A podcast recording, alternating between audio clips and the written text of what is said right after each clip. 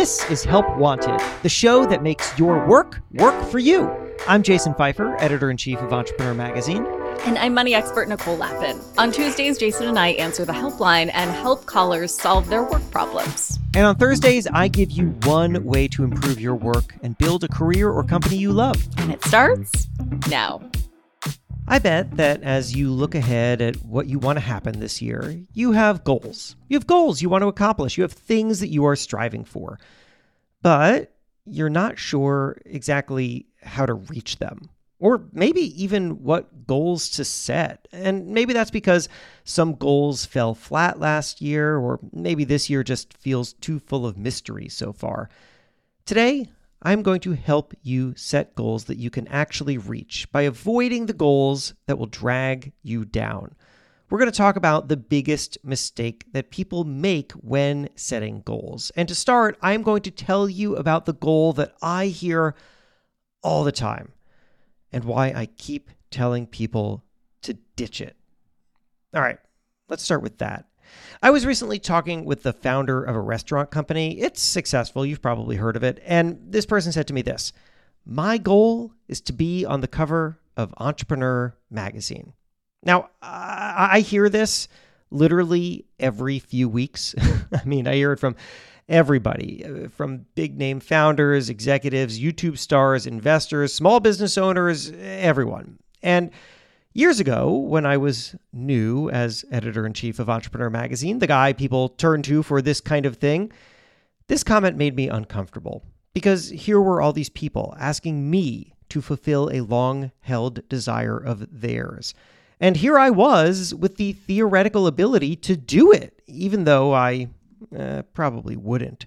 And now, well, now I'm just used to it. And if the person who tells me this goal seems open to hearing my advice, well, then I always tell them the same thing. I say, I really appreciate that, but the cover is not a great goal.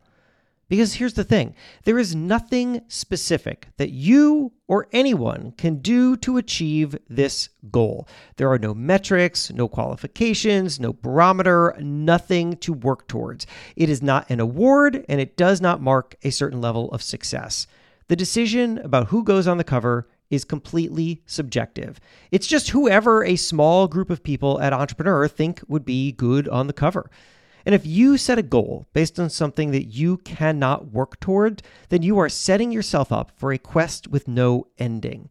You might feel like a failure if you do not reach this goal, and unnecessarily so, because you chose a goal that's disconnected from everything else you can achieve. That's why I told this founder, as I tell everyone, if you want to set real, meaningful goals, then set those goals based on actions and not based on outcomes. Because, all right, let's talk about actions versus outcomes. There are things we can control, and there are many more things we cannot control. We all know this. I'm not telling you anything new here, but we don't always respect it we sometimes throw ourselves into situations that are outside of our control, and then we measure ourselves against the outcomes we couldn't shape. That's not fair. For example, I, I, thought a lot about this when launching my book. People kept asking me, Is your goal to get on the New York Times bestseller list? And my answer was no. Uh, don't get me wrong, I'd have loved to make the list, but I would never make it a goal. Why? Because I was too many degrees removed from the outcome. I couldn't control, for example, how many people bought my book or whether they bought it at the right time from the right retailers, which impacts the Times calculation, or whether the mysterious list makers at the Times would decide to include me or not. If my goal was to make that list, then I was basically saying my sense of worth will be in someone else's hands. So instead, I set a different goal. My goal was to write a book that I was proud of and that would matter to people, and then to use every resource I had to promote it. And in the end, I did not make the Times list. Womp womp. But I did achieve what I set out to do, and I consider that a success because that is the difference between outcomes and actions.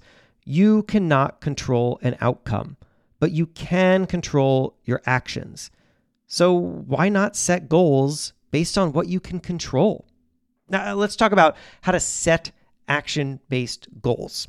All right, here's how we usually articulate our goals it starts uh, like this My goal is to dot, dot, dot. My goal is to make the New York Times list. My goal is to be on the cover of Entrepreneur Magazine. I, I don't love that. I don't love it as a construction. It's like marking a spot on a map, but with no plan to get there. Just boop. Now that's where I'm supposed to get to. How about this instead? Start your sentence like this This year, I'm going to dot, dot, dot. This year, I'm going to. Now, follow it with an action you will take. In 2023, for example, I set the following three goals for myself. Number one, this year I'm going to take my newsletter seriously. Number two, this year I'm going to work a little less and see more people. And number three, this year I'm going to push hard on my speaking business. Now, notice what's lacking from each of those things. I never set goals about how many subscribers I would have, or how many friends I'd see, or how much money I would make as a speaker. I just committed myself to action. Because of that, I am not measuring myself against some arbitrary number. Instead, I'm measuring myself against my own efforts. And I'm really proud of what I did and what I accomplished. I built this newsletter, One Thing Better, which uh, what I'm saying to you right now actually comes from that newsletter. I'll tell you more about it later. Anyway, I also I carved out more time for friends and interesting meetings, and I did 30 speaking engagements. But you know what? There is still so much more to do. So my goals for 2024 remain the same, and I've added a few more. No outcomes, just action. So, what's this year for you? You have so much to accomplish. And this year, you can do much of it, along with many more things that you can't even anticipate yet. So don't handicap yourself at the start. Don't say this year is riding on someone else's decision. No, this year is riding on you. You are in control. You drive it forward. You can make it great one action at a time. And the outcome, well, that will follow. I'm excited to share the journey of 2024 with you. It's going to be great. And like I alluded to a moment ago, what you just heard was from a newsletter I write called One Thing Better. Each week, one way to be more successful and satisfied at work and build a career or company you love.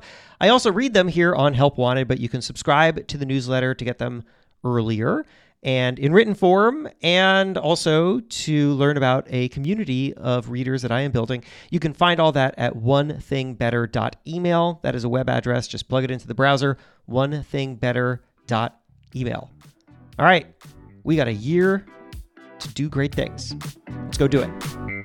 Help Wanted is a production of Money News Network. Help Wanted is hosted by me, Jason Feifer. And me, Nicole Lapin. Our executive producer is Morgan Lavoie.